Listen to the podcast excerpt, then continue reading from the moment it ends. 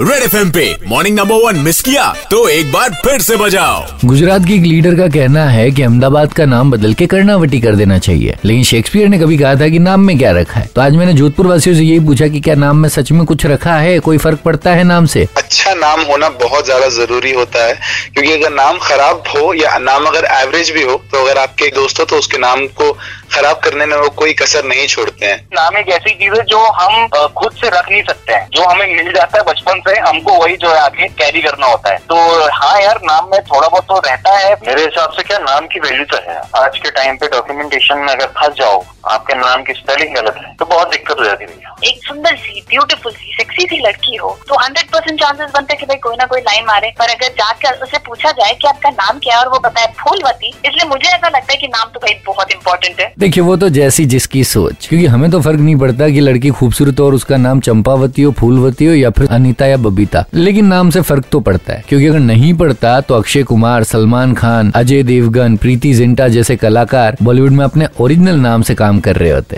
Red F M morning number one with R J Kalpesh Monday to Saturday सात से ग्यारह only on superhits ninety three point five red F M बजाते रहो।